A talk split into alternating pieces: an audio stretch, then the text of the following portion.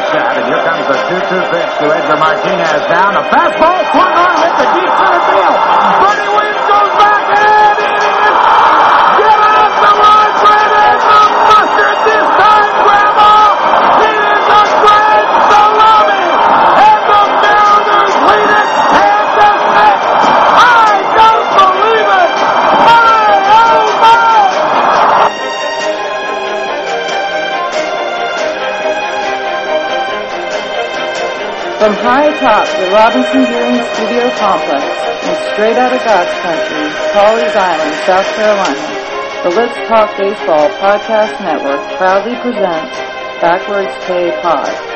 And now, here's the host of the show, Jake Robinson. Good moment, baseball universe. What is up? Once again, back is the incredible, the indelible Jake the Snake Robinson from the Let's Talk Baseball Podcast Network. Half man, half podcast machine. I'm coming out of Pawleys Island, South Kakalaki.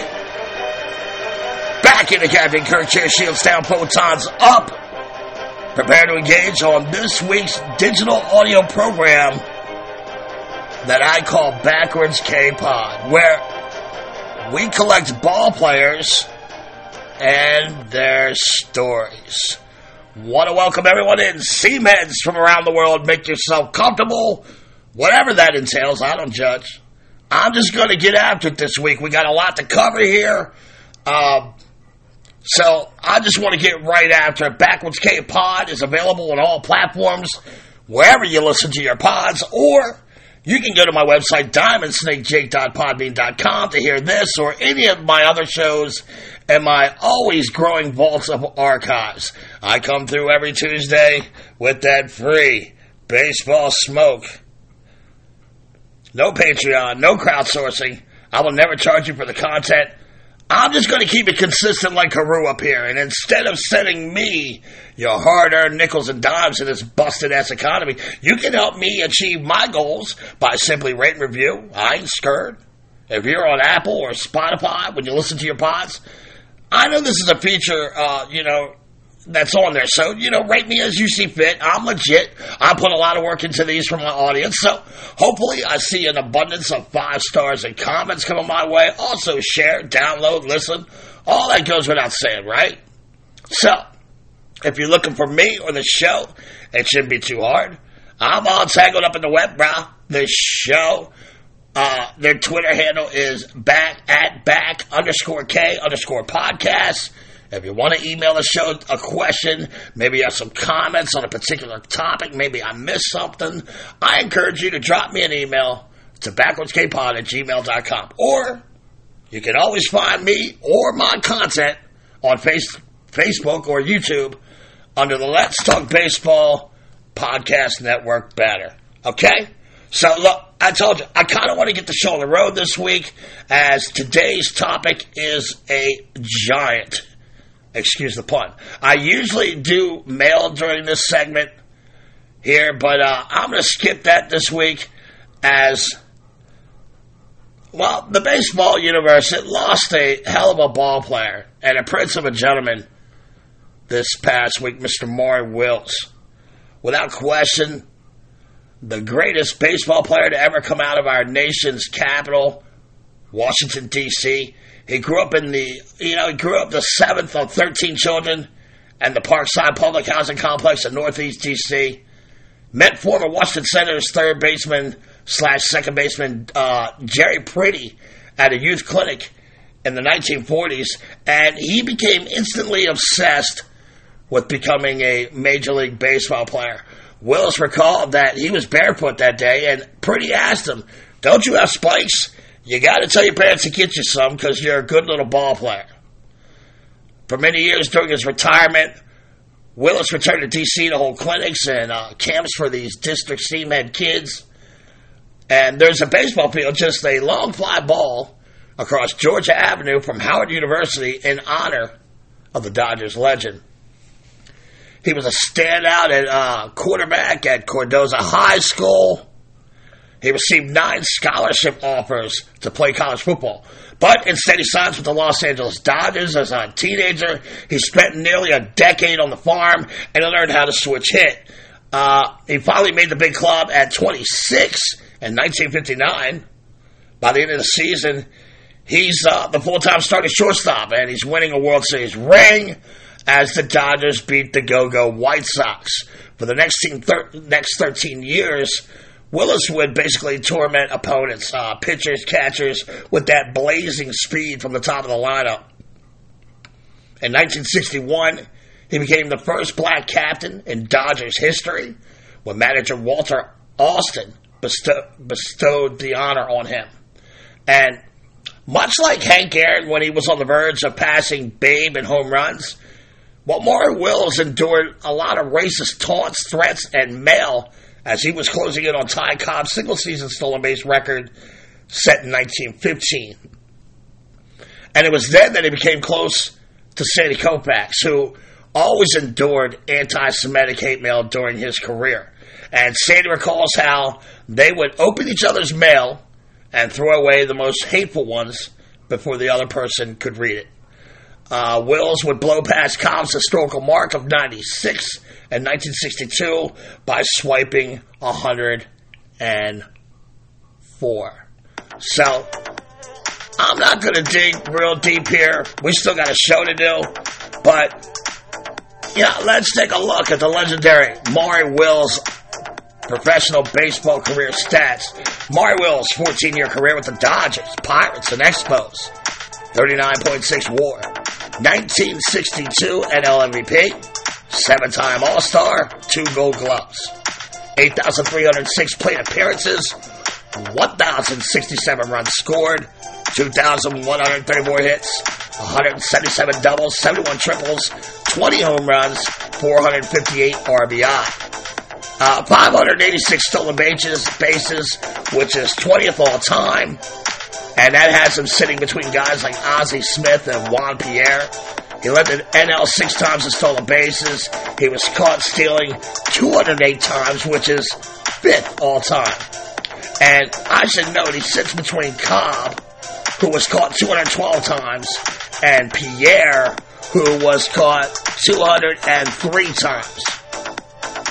552 walks, 684 strikeouts, 2,513 total bases, and an 88 OPS plus with a 281, 330, 331 slash. And folks, the baseball universe lost a real scholar and a gentleman here. Dodgers manager Dave Roberts, who spent considerable time with Maury Wills, uh, he wears his number 30 on his uniform in his honor as far as backwards K Pod, if you remember the Sandlot Review, Maury Wills is the Dodgers third base coach, coach when the Jets steals home in Dodger Stadium in the very last scene. And that movie takes place in 1962, the year Maury Wills broke Ty Cobb's stolen base record. So the movie Sandlot is set in that amazing summer. And its baseball universe is in sync with the great Maury Wills. If you haven't heard that Sandlot review, well, check it out at diamondsnakejake.podbean.com or on any of your other podcast platforms. So, Maury Wills from the Let's Talk Baseball Podcast Network and Backwards K Pod, we salute you. Rest in peace. Godspeed. And time will not dim the glory of your deeds. And look, I'll apologize for that little detour that we took there. As I, you know, I take a little pivot from my usual format, but I would have been remiss if I didn't acknowledge the loss of this shining star of baseball man. I would not be surprised if we saw a retelling of a story and more depth, in depth manner someday here at Backwards K Pod where we collect ball players and their stories. So, with that being said, let's get down to the topic at hand this week. I see the catcher coming down. And, yeah, let's load up this freight, runaway freight train here and get, get it rolling again as this week we'll be taking a look at the history of a true baseball cathedral of yesteryear, the Polo Grounds at Coogan's Bluff in New York City. And first off, I love this stadium. This, Shibe Park, they're usually the two stadiums I like to play in the most when I'm on MLB 2K.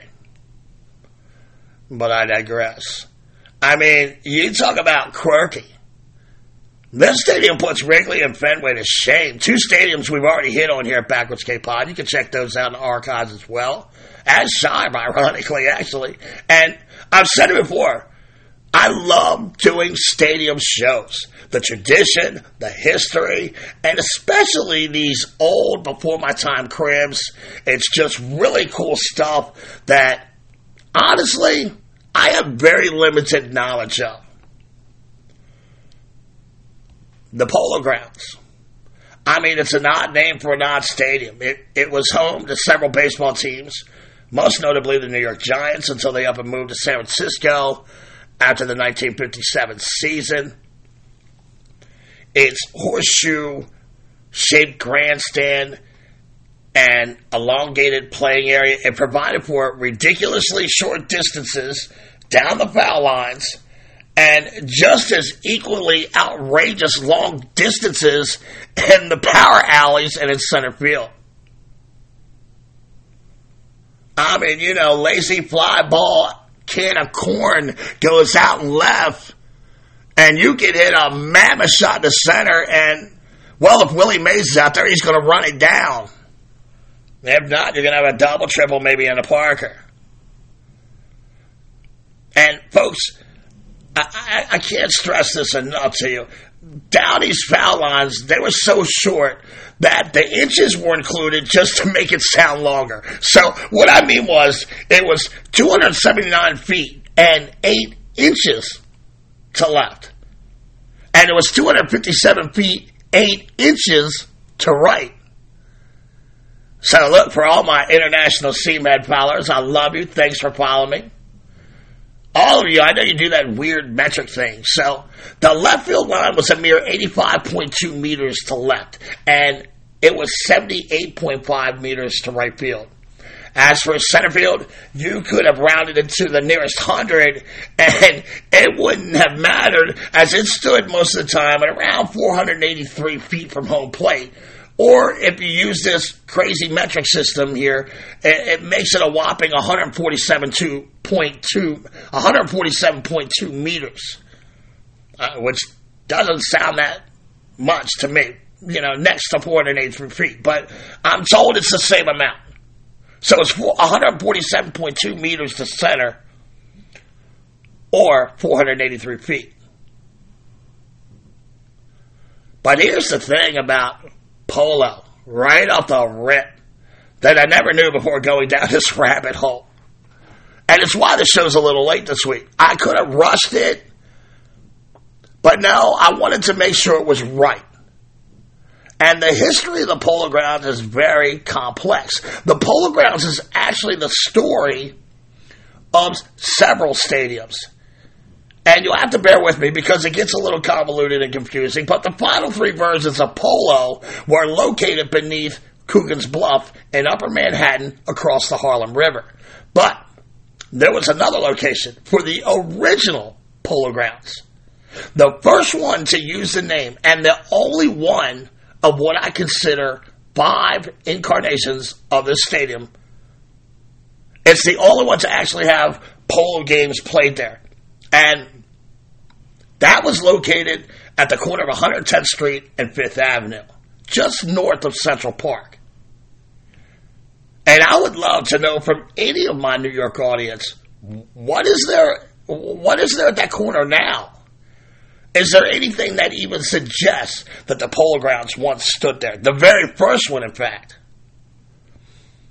It wasn't until 1880 that professional baseball was played in Manhattan, which I find interesting considering the Reds were the first pro team back in 1861. So almost 20 years before there's a professional team in Manhattan. The first site of the Polo Grounds, it stood inside like this affluent neighborhood in the day. It was do- dominated by uh, aristocratic apartments with beautiful brownstone stoops. And it lay just north of the northeast corner of Central Park, even though New York had been represented in the National League in its inaugural year of 1876. The team that carried the city's name actually played its games in the still independent city of Brooklyn across the East River from Manhattan. And again, I don't live in New York. I hope I explained that right. I'm sure one of you New Yorkers will let me know if I fucked that up. Uh, again, I wanted to make sure all this was perfect. In 1880, a team called the Metropolitans was formed as a result of a partnership between John B. Day, a wealthy young merchant, and Tammany Hall. Uh, I'm sorry, uh, he was a young merchant and a Tammany Hall politician. And his partner, John Mutrie, uh, man with, uh, he didn't quite have Day's financial means, but he had a greater understanding of baseball, his partner, John Mutrie. Now, John Mutrie loved baseball. He played for the Brooklyn based team and he aspired for more. He wanted to manage, but he worried about how to get the hordes of baseball fans into Brooklyn to watch the games. Now, remember, folks, there's no cars. Something we'll hit on later, ironically. But the bottom line is a long time ago, before cars, most people, they never went more than a five mile radius around their home. Anything more than that would take hours off your day. The only access between the two cities, again, that's crazy too, right? Brooklyn is its own city. I never knew that. Anyway, the only access between the two neighboring cities of Brooklyn and New York was a river ferry. And, you know, these cathedral arches were taking shape on the masonry towers at a bridge that was under construction that would link up Manhattan to Brooklyn. But the completion of what we know today as the Brooklyn Bridge, it was still, still years away. But rather than worry about how to get the bands to Brooklyn, Mutrie flips the script. He says, screw that noise. Instead of worrying about how to get the people into the city of Brooklyn, I'm just going to build that shit in Manhattan. In fact, he says, you know what? They play this goofy ass polo over here in this large building on 110th Street. Let me step to these fools, see what's up. So he approaches the polo club. He secures a lease for baseball on the grounds under the condition that he has proper financial bankers, uh, backers with deep pockets. So at this point, Mutrie begins the task of persuading the city's upper crest to invest a little cash towards his baseball team, and his efforts pay off when he meets the before mentioned John Day. With Day's money and political backing, Mutrie begins uh, stocking his lineup with players from Brooklyn as well as Rochester, uh, the Rochester Hop Bitters, which had recently disbanded. The Hop Bitters, folks. You know, like long before the Brewers and the Brew Crew. Baseball had the Hop Bitters. I love it. This back in the 1880s. The Metropolitans, or the Mets as they were often called, were an independent team in the beginning, and they were not affiliated with any league. They devised a schedule that would pit them versus National League teams once the MLB season was over. In the meantime, the Metropolitans would play against a collection of top amateur teams, including those from New York colleges and independent pro teams as well. Work was underway to lay new drains, and actually, the polo ground was not playable as soon as Mutual Day had hoped. Instead, the Metropolitans continued playing at Union Grounds in Brooklyn. The team's first game was September 15th, 1880. That's how old baseball is, folks. September 15th, 1880. Damn, I love this sport. So, the first game on the Polo Grounds, the original one, was Wednesday, September 29th, 1880, against the Washington Nationals, a team that just a month earlier had been making the barnstorming rounds in Brooklyn. And more than 2,000 fans showed up for that first professional game in NYC, but it almost didn't happen as the Nats didn't show up until more than an hour and a half after the scheduled start. Again, folks, no cars, no buses, no planes, no cabs. Finally, the Nats arrived through the 6th Avenue gate. Now, the game couldn't go nine innings, obviously. Not only uh, were there no cars, but there wasn't night baseball, so no lights. So a nine game, a nine inning game wasn't in the cards, but the Metropolitans behind the pitching of Hugh, one arm daily, defeated the district eight to three. And folks, Hugh one arm daily, right? He is the Jim Abbott of his day. He lost his arm when he was shot in Baltimore. And as a Baltimorean, born and raised, yeah, that sounds about right. But you need to look this dude up. A real badass. I implore you, go to your Google machine and look up Hugh One Arm Daily. Dude was a maniac. Man, this fucking game. And it's history, I tell you. Okay, so over the next month, going into October, the Metropolitans played NL teams primarily at Polo, but a few scheduled conflicts had them playing some of the games at Union Grounds in Brooklyn, as well as a field in Hoboken, New Jersey. John Day would work out a deal with the Polo Association that would free up the field on 110th Street for the following baseball season. And for the next two years, the team remained independent. They continued to play a mixture of amateur, pro, pro opponents, including NL teams whenever they could. A series of events would follow that that would result in New York getting a team in both the American Association, which would go on to be the American League, as well as the NL. And here's what happened. Two teams, Troy and Worcester, were forced out of the NL, uh, leaving the league a pair of openings, two vacant spots for the open of the 1883 season. Now, one of those spots was claimed by those filthy Phillies. It was anticipated that Day would fill the other spot by entering his Metropolitans to the NL circuit, but he doesn't do that. Day accepts the American Association invite on behalf of the Metropolitans, so they join the American League, but he shocks the baseball universe by proclaiming he will be building a team from scratch to compete in the National League. He puts the top players off the now defunct Troy team, the best players he put on his NL team roster, and the next tier down, he would send them to the metro, um, metrop, metropol. that's a that's a tough word. Metropolitans. So, really, when you think about it, he had a farm system within pro baseball leagues. He he had the American Association team, which would ine- inevitably, inevitably be the American League Metropolitans, serving as a launching pad for Day's new NL franchise. My lips just don't seem to be working today. Again, I've had some work on my mouth, and I'm doing the best I can, but I'm I'm going down, stuck my my lips. It's it's unbelievable. And from this,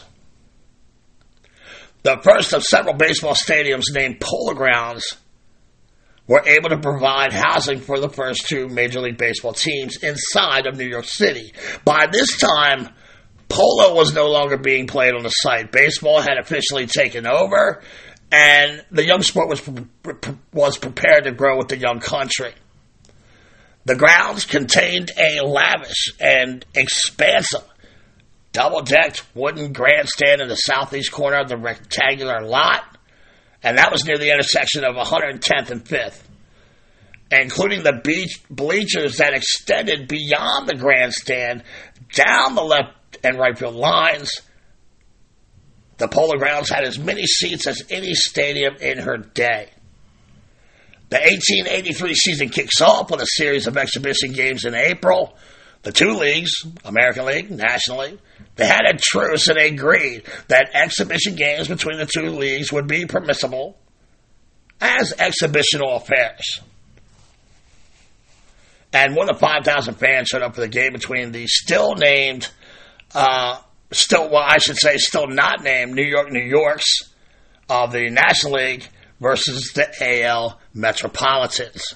But that crowd was puny compared to the uh, the turnout three weeks later. On May 1st, when the NL season officially opened with uh, the New York New Yorks taking on the Boston Braves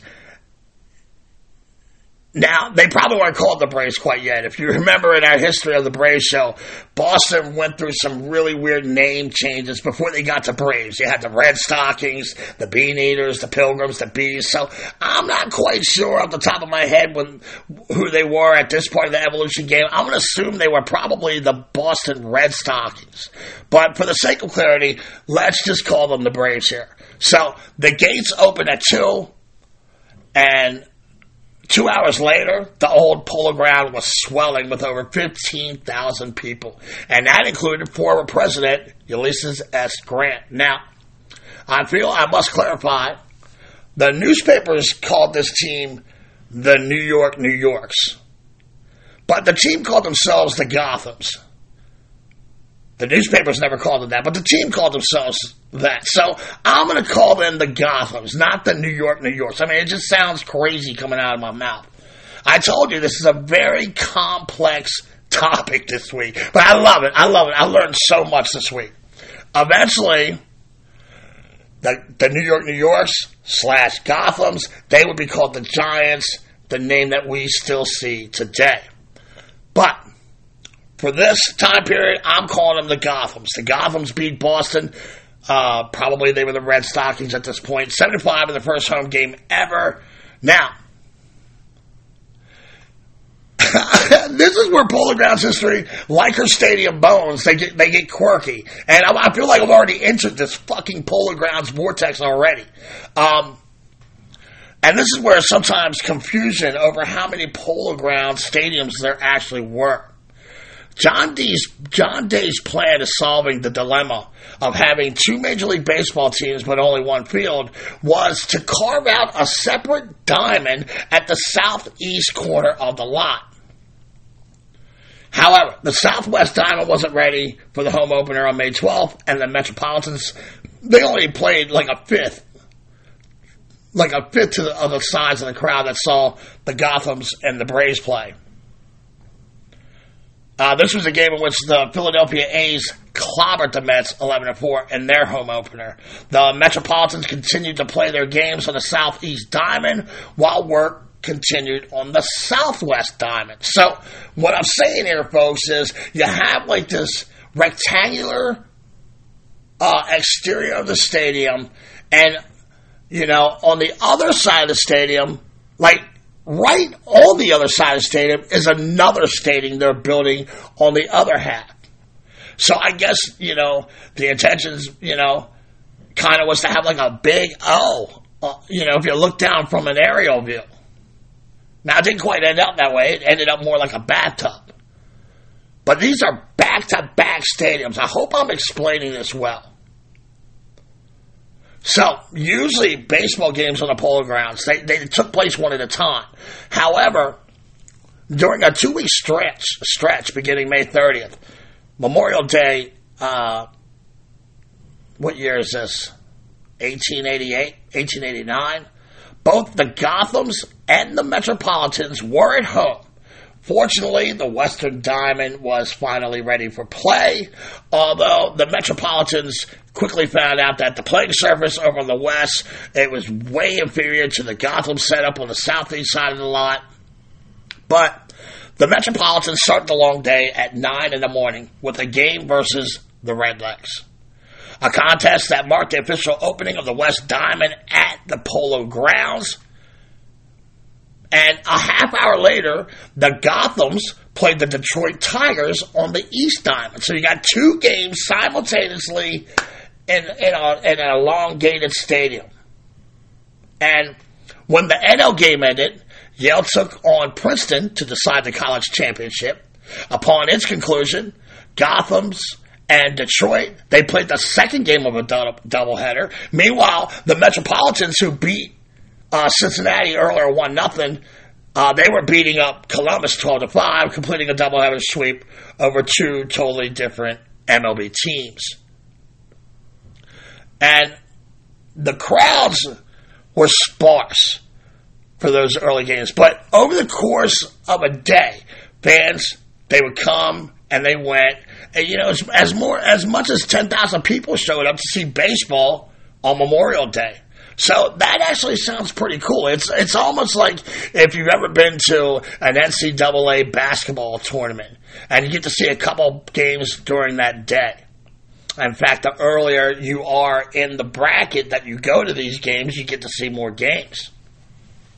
But the quality is a lot better as you go deeper into the tournament, of course. By the way, this is like the beginning of the Polo Grounds confusion. Some people consider these two fields as separate stadiums, and they may have recognized them as Polo Grounds 1 and 2. I do not. I consider this as one Polo Grounds number 1 uh, with the ability to play two games simultaneously. Therefore, for me, this is Polo Grounds 1, not 1 and 2.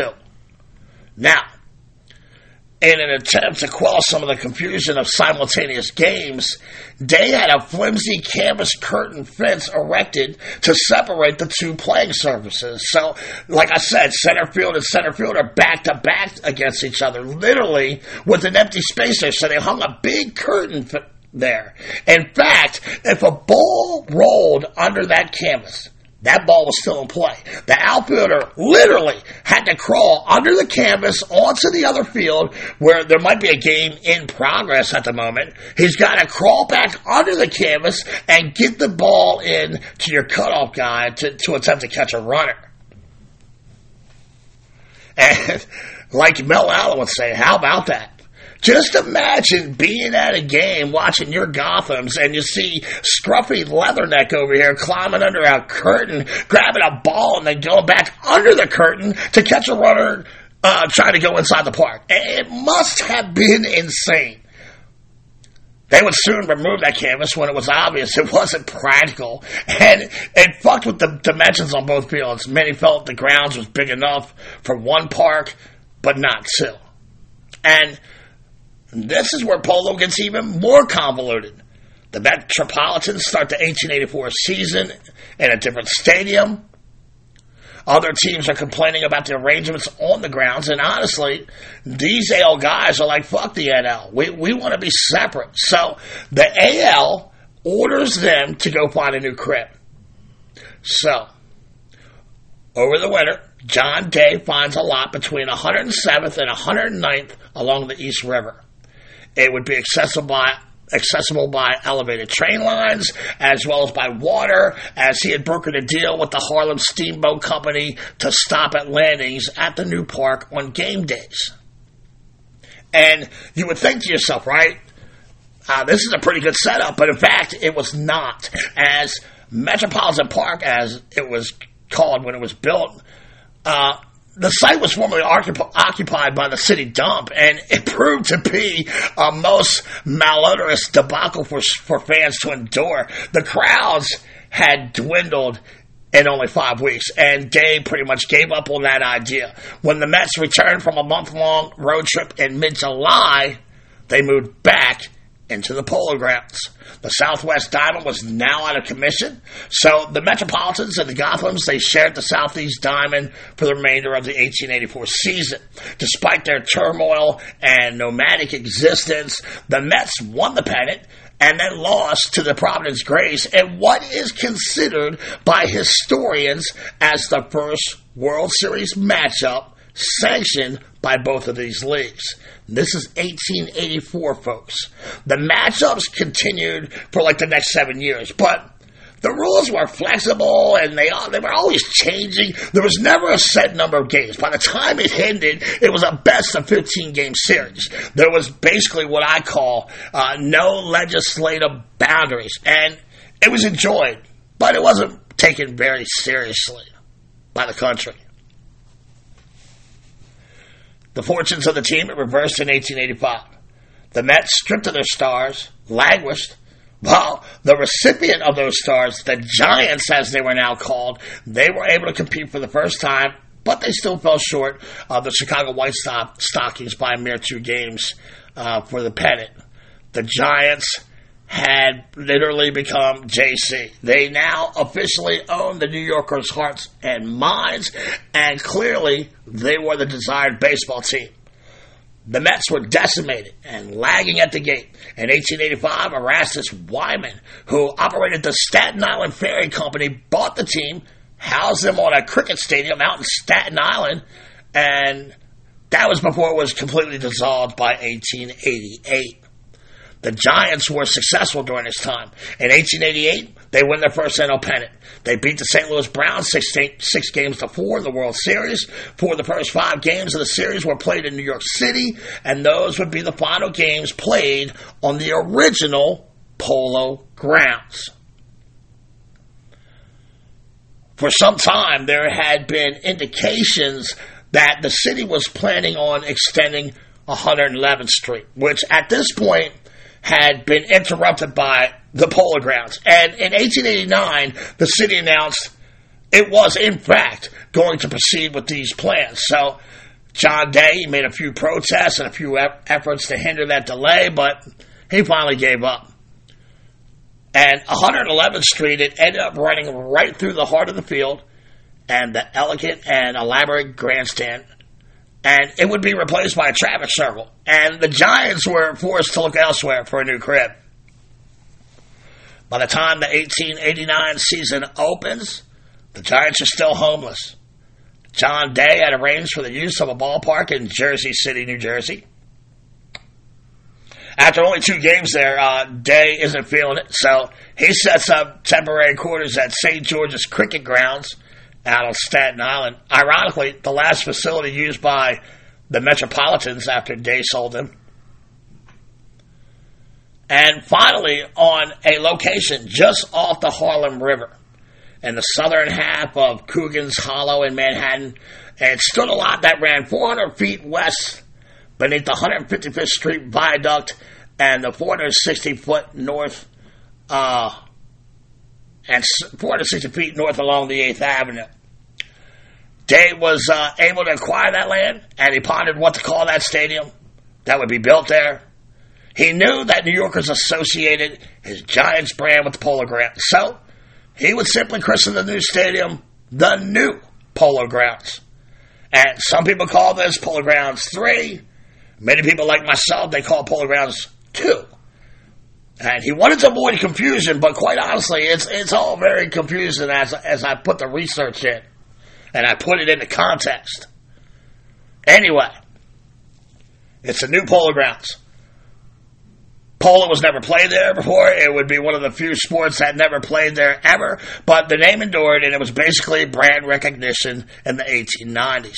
The entrance to the new polo grounds was approximately 40 feet from the stairway of the 8th, uh, 8th Avenue elevated train station on 155th Street. Access to the site was good enough for a huge crowd to show up for the first game on July 8th. uh, barely more than two weeks after they had begun to convert the lot into a stadium. Two weeks. Over time, the facility became more elaborate, and it would eventually feature the double-deck grandstand home uh, behind home plate and a clubhouse behind first base. The area under the third base grandstand it included horse stables if you rode in. When completed, it included 14,000 seats. Most of them were hugging this elongated left field line along 155th Street, south of the facility, and along the right field line, you had the uh, team's dressing quarters and like a clubhouse style building, as well as seating areas. The, the Giants were already a solid baseball team. But this new crib may have energized this team as they went 29 and 8 at the new Polo Grounds, and they came away with another NL pennant. And you would think two years in a row, team took the pennant, nothing but smooth sailing, right? Wrong. Whereas the off season before, Day was worried about losing his stadium to a newly paved street. This off season, his team of badass assets is being poached by a new league upstart called the Players League. It was formed by former Major League players in protest of corrupt and unscrupulous owners suppressing their wages. The league would include a team in New York, and more than half of the Giants roster jumped ship, including six future Hall of Famers. And they didn't have to jump far.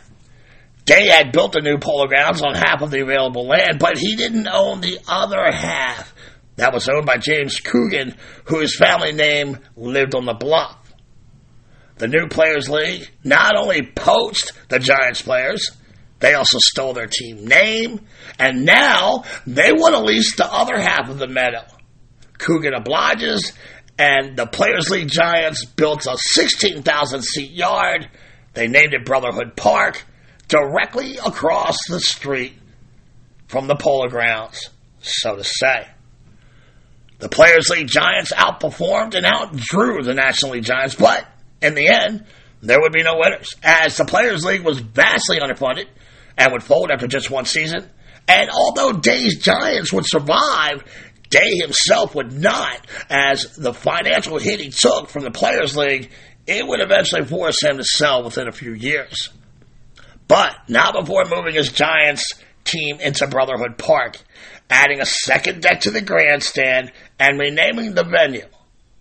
Okay, now, follow me. The new Polo Grounds, where they played at before, that would become known as Manhattan Field, while Brotherhood Park would be called, wait for it, that's right, Polo Grounds. Or Polo Grounds 3 or 4, depending on your perspective. Again, for me, this is PG 3. For others, it's PG 4. It's literally your fucking call. It's so weird. Over the next 10 years, the Giants would provide the Polo Grounds faithful a heavy dose of that smash mouth in your face baseball that rubbed off on the rowdy New York fan base and made the Giants the number one home draw in 18 of 23 seasons starting in the 1902 season. Manager John McGraw, he was a master of verbal terrorism. He would craftily like bully these umpires, opponents, and even other owners. But he also had an, an amazing ability of recognizing and molding talent. While chasing his third pennant, 1908 was one of the most uh, memorable plays in the history of baseball. It, it took place at the Polo Grounds. 19 year old Fred Merkle was a part of an apparent game winning rally over the Chicago Cubs in an early September game as the two teams were battling down the stretch for the NL pennant. With a running run on third and Merkle on first, Al Bridwell hits what looks like a walk-off single, but the rookie, in his exuberance and joy, never completes his jog to touch second base. The observant Cubs recognized Merkle's failure to complete the play, so they tagged him. And all this is going on with over 20,000 fans rushing the grounds because they think they won, uh, triggering one of the, the really first big controversies in the history of baseball when the NL ruled it was a tie, declaring Merkle was out, but due to darkness, the game wouldn't have went into extra innings. It wouldn't have been able to because they had no lights, right? And they determined that game would only be replayed if the Cubs and Giants were deadlocked at the end of the season. Well, of course, wouldn't you know it? The baseball gods, they wouldn't have it any other way. The two were tied with a 98 and 35 record, forcing a one game playoff at the Polo Grounds. All because of what is now lovingly known as Merkle's boner. And look, youngster, I'm not even joking. It's called Merkle's boner. Where's that Beavis and Butthead sound effect when you need it? And yes, the Cubs did win that makeup game, edging the Giants by a mere boner. I mean, a mere one game.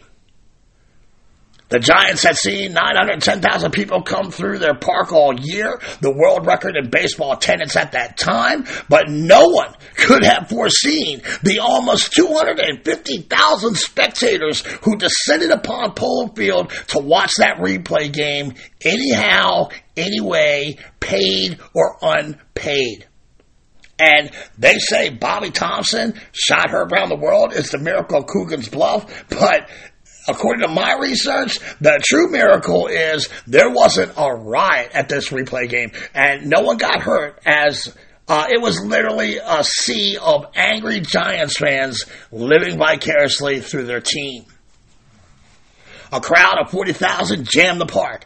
Outside, the bluff was overwhelmed by the humanity as thousands sought a partial free view. Others climbed telephone poles and trees, and there were even reports of some falling to their death, you know, from these high altitudes and falling and dying. Like, no bullshit. Some attempted to force their way into the stadium by burning down the fences behind the bleachers. I mean, it's fucking bedlam at a baseball game in 1908. I'm loving it. Again, the Giants lost that replay game 4 to 2. But the victorious Cubs had one goal left. And that was to get out of Polo Grounds alive. And it used to be a Polo Grounds, you had to walk across the field to get to the clubhouse uh, which is now in center field. And it was a dubious custom as the team would let fans on the field after the game to more quickly reach their exits and try to hawk, you know, autographs and stuff. And players would sometimes jog off to avoid these signing autographs. Well, on this day, the Cubs players were in quick uh, full quick step double time, as we call it in the Navy, as they were literally and figuratively running for their lives being chased by these angry giant hooligans, convinced that the pennant had been robbed from them. In 1911, the Giants lost the first two games at the Polo Grounds before she caught fire the night before, uh, the night after that second loss. The fire spread rapidly, engulfing all but the detached outfield bleachers. Many other ballparks had burned down during this time, especially around this time, but none burned as spectacularly as Polo. It was described as a blaze so intense that the glow could be seen 10 miles away. Well, the Giants wasted no time. I mean, they, they couldn't afford to do otherwise owner, new owner, John Brush, he wasn't just going to uh, mash something together quickly either. The frail and dying owner was intent on making sure that the phoenix that rises from these ashes would become the last word in baseball architecture. To design the new stadium, Brush hired New York City architect Henry Beaumont Herts, who specialized in theater design. John Brush was also relieved he was uh, he was one of the experts of his day in fireproofing. Herts gave the new structure a huge dose of ornamentation, and the higher the stadium went, the more ornate it became. And atop the roof was like these ironwork fencings.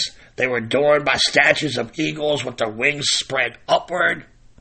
While the left side of the grandstand was left pretty much bare on the side. The left side, uh, the left field side was hit with extravagant arches and other Gothic carvings. And within the stands, the Giants had every aisle seat adorned with the classic NY insignia. And that's a tactic that would be reborn when the retro era ballpark kicks off with Oriole Park at Camden Yards in 1992. Optimal sidelines were figured into the grandstand design as the left field level between foul poles were formed as a semicircle to surround the foul territory.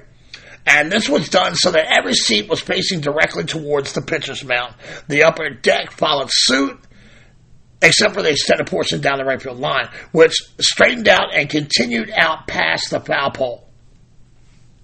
And hopefully I explained that well enough for you. If not, go get your Google machines and check it out.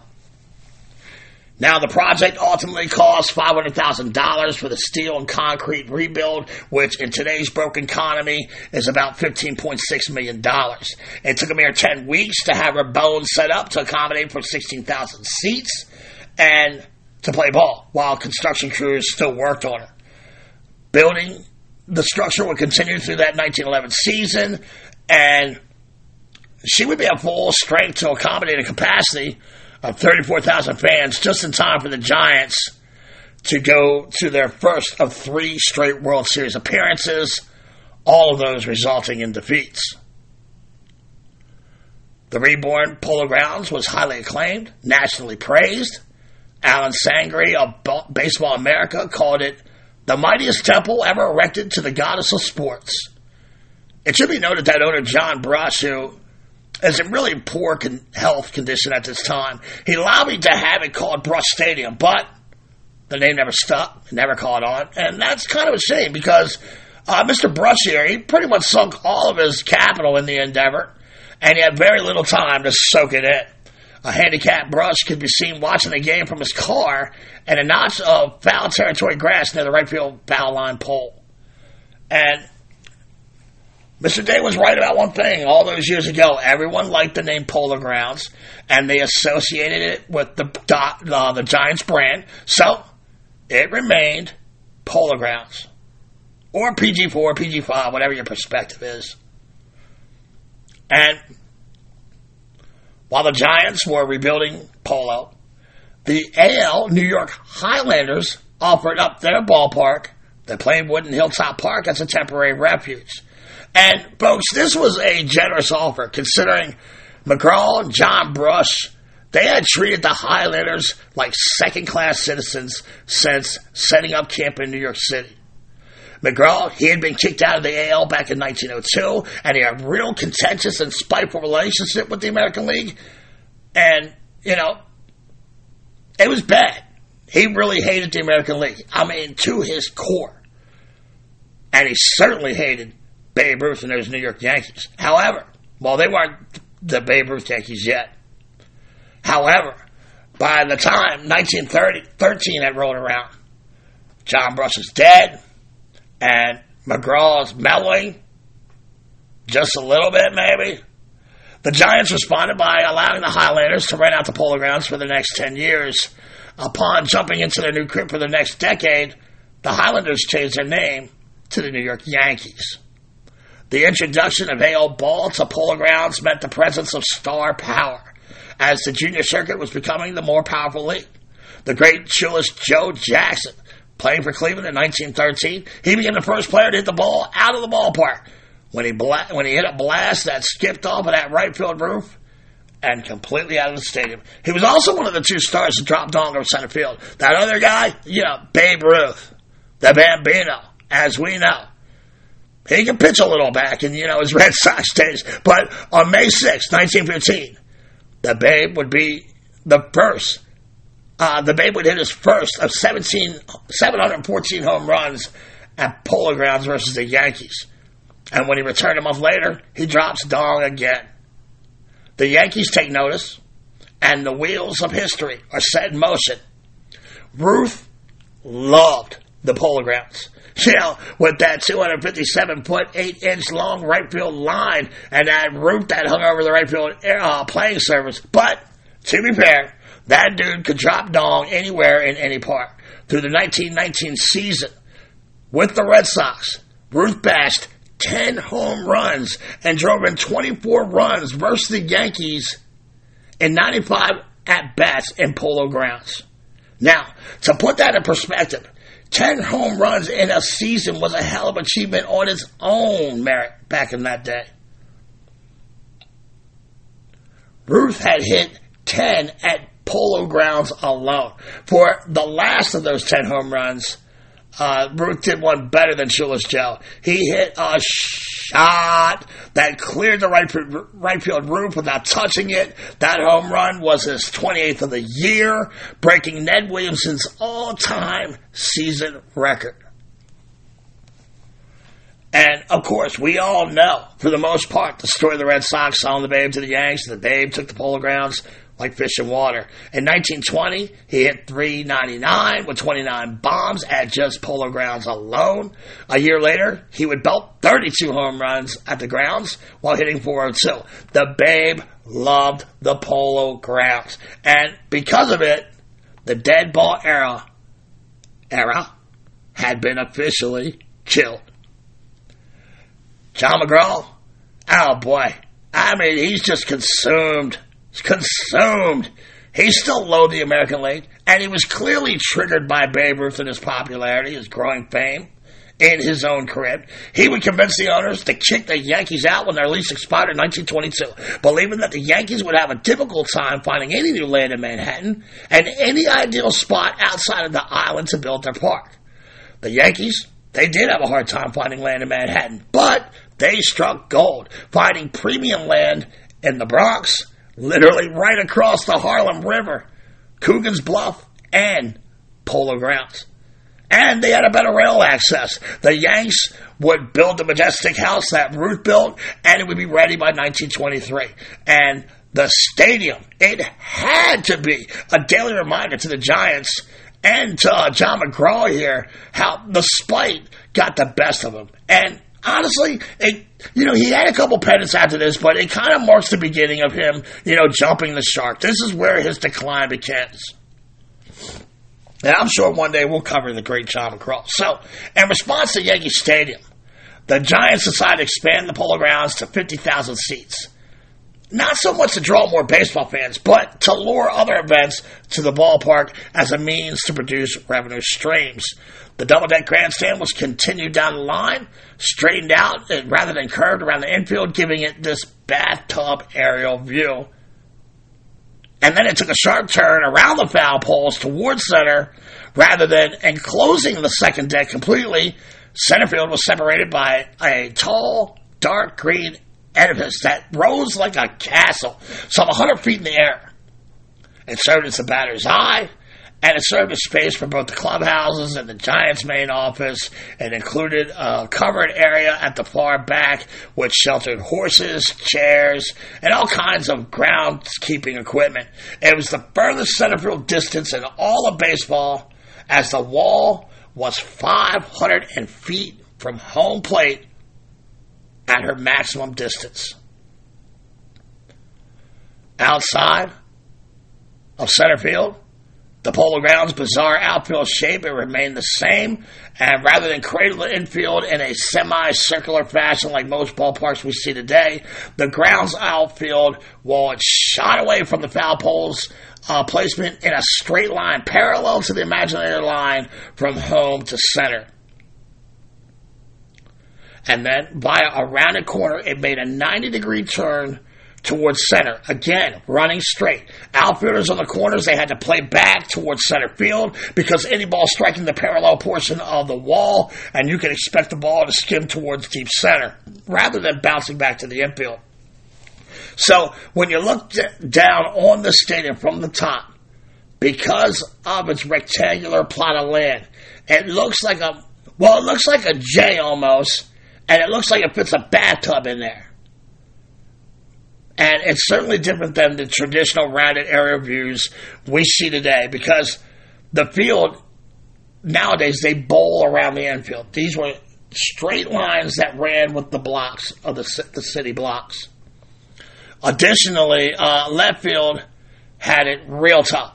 The upper deck in left field, get this, folks, it extended 20 feet over fair territory. This actually made that 279 feet and 8 inches in left field that I was telling you about. It's more like 250 feet if you hit, you know, with just the most modest of launch angle. Left field would struggle with keeping, you know, left fielders, they would struggle with, you know, just simply keeping pop, pop flies within their sight with this overhang obstructing their view. And the quirks continued in the alleys, some 450 feet away from home plate, against the tall wall at the corner and right center field and left, left center field lay the bullpens. They were the only ones placed in the territory of a major league yard at that time. The only difference, and the Giants have always liked that. You know, they've always liked their, you know, their their bullpens so, on the field. Although they finally did make a bullpen, but it's really weird about them. They were like that in Candlestick. They were like that here in Polo Grounds. And the only difference the savvy Giants, they left the opposing bullies to ro- ro- roast in the sun, while the Giants sat in a shade with a comfortable canopy draped over their bully. In 1947, Phillies manager Ben Chapman, the same one who made bigger headlines that year for his racist taunts from the dugout directed at Jackie Robinson, he kept his relievers in the dugout rather than sacrifice their skin cells on a stormy New York summer afternoon. His protests were heard and the Giants eventually installed a bullpen roof for the visitor side as well.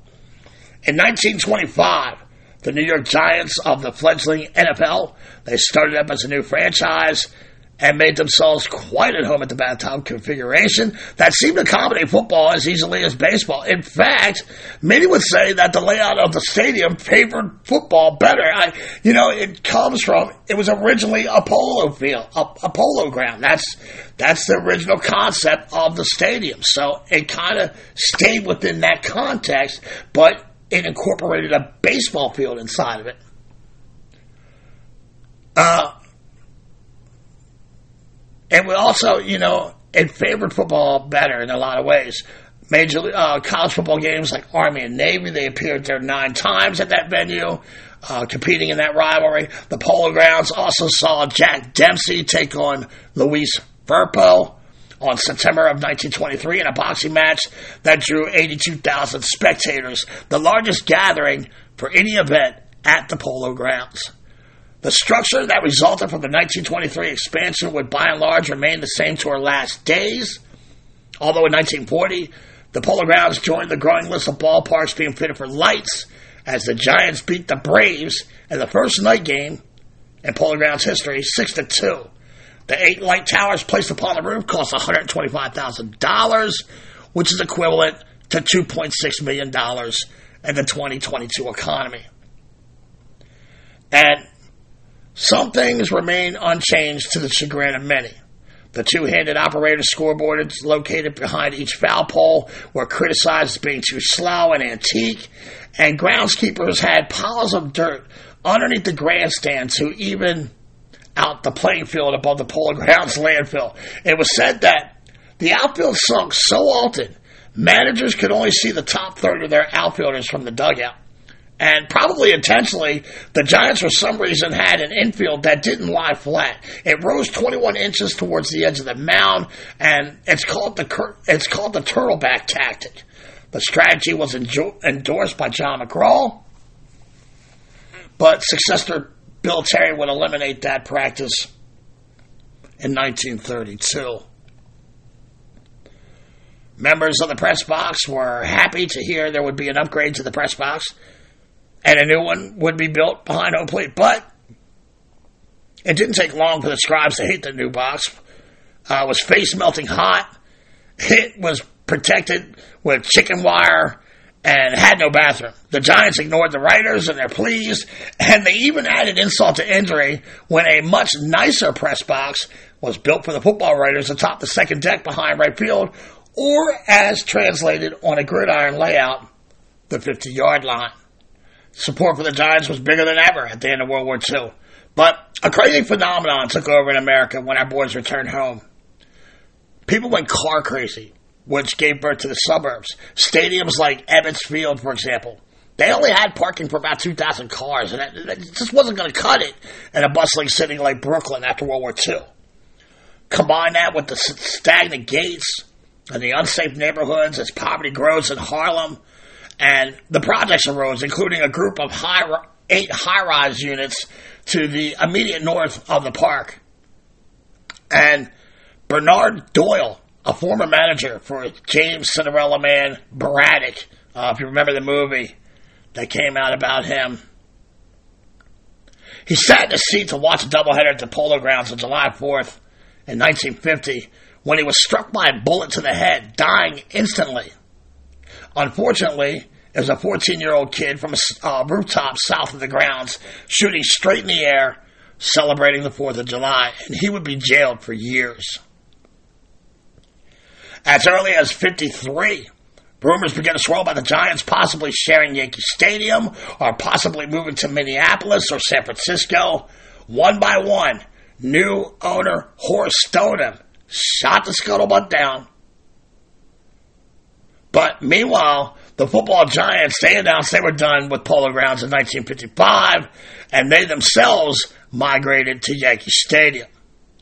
Robert Moses, the city's master builder, was pressuring the Coogan estate to sell the land so he could build more high-rise project buildings. And the future of the Polo Grounds was sinking like the Titanic.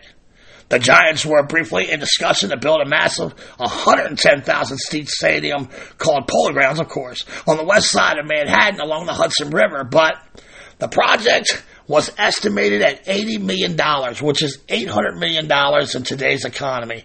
And honestly, it just truly collapsed under the weight of its own ambitions. The final nail in the coffin for the Giants at Polo Grounds and for the baseball universe in New York City in particular was when the Dodgers bolted for LA.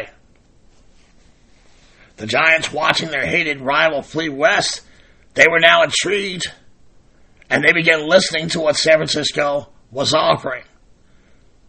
The Giants decided to follow suit and left for the West Coast as well. Harry Stoneham, he met the press in the summer of 57, and he said, I feel bad for the kids in New York, but I haven't seen many of their fathers at the polo grounds as of late. Before a crowd of 11,606 on September 29, 1957, the Giants played their final home game at the Polo Grounds. A slew of former players and John McGraw, uh, his widowed wife, they showed up, and there wasn't a dry face in the stadium that day. The Giants fell to the Pirates 9 to 1, and the players bolted for the clubhouse and straight to San Francisco to begin their new baseball life. The Giants, they were going in body, but not in contractual spirit. They still owed over a hundred thousand. They still owed over a hundred thousand dollars in rent until 1962. So the team began look, booking events at the Polo Grounds while enjoying this new life out on the West Coast. And they booked things like Catholic Mass, Billy Graham revivals, Mass Jehovah Witness group sessions, NAACP conventions, as you know, well as other things. Baseball also threatened to return to the Polo Grounds as the Reds were using the old bird to leverage a better parking situation out at Crosley Field. Again, folks, cars. Just as it seems the grounds were finished. Along came its final two tenants the New York Titans football team, who would go on to be the Jets, and the expansion NL New York Mets. While the Giants continued to pay rent on Polo Grounds while in San Francisco, they pretty much did zero upkeep, and she was slowly collapsing in on herself. The ironwork was rusty, the press box area, which was always, you know, awful. It was barely functional by now. The seats old. Uh, the seats were old and green from the oxidation and the dirtiness. The Mets had originally rejected playing at Polo, but Shea Stadium was, was going up slower than they expected, and the Yankees said no way to share in Yankee Stadium.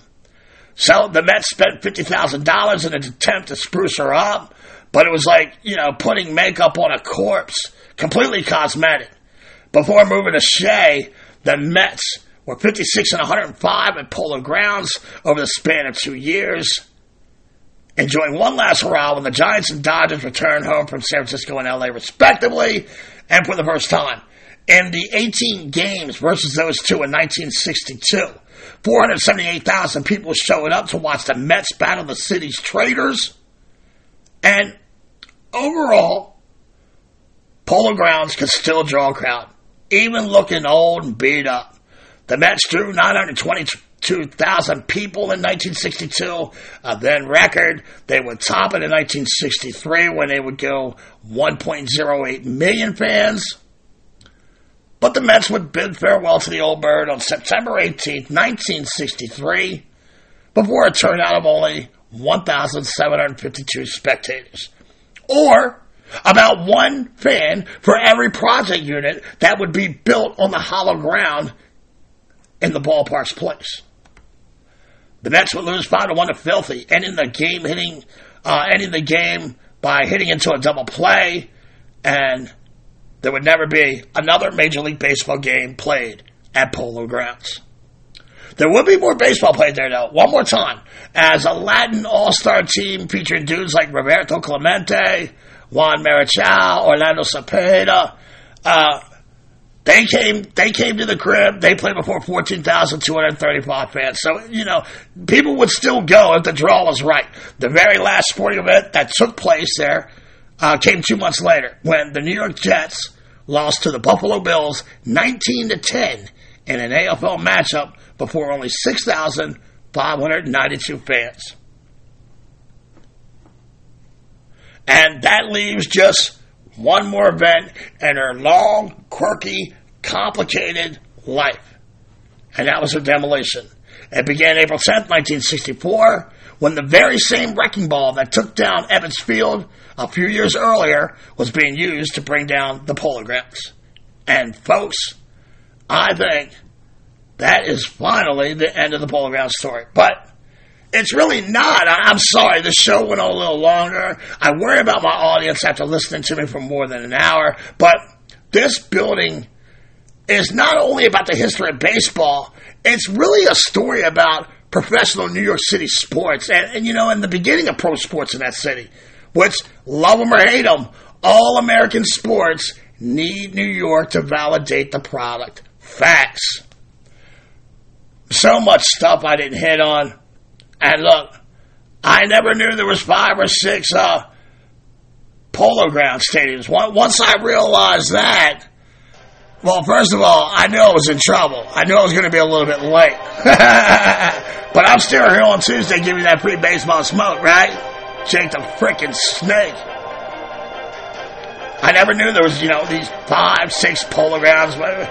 And once I realized that, I knew this was going to be a deep, deep show. We, we didn't talk much about the shot heard around the world, although I do have that soundbite in the beginning. I told you a few weeks ago about the death of Ray Chapman. That happened at the Polo Grounds. I tried to stick with the five or six incarnations of the park and most of Polo's big stories, but, you know, you know, I just ran out of time. We'll probably cover in the future uh, those stories individually shot heard around the world and some more uh, Polo Ground stories, I'm sure.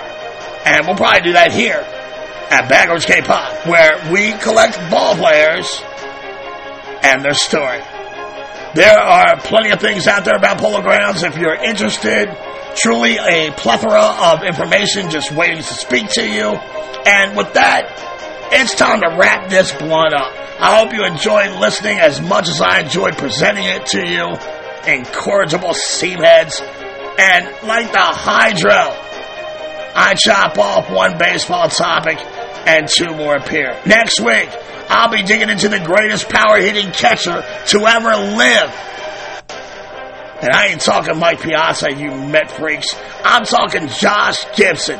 I'm so excited. I believe Josh is our first biographical look at a Negro League star here. I know we did Moses Fleetwood Walker, but he was long before the Negro League. So, yeah, Josh Mother Effin Gibson here at Backwards K Pod next week, where we collect ball players and their stories.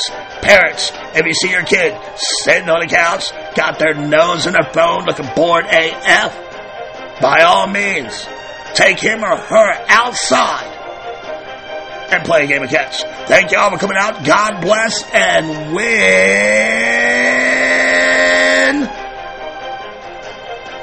the day.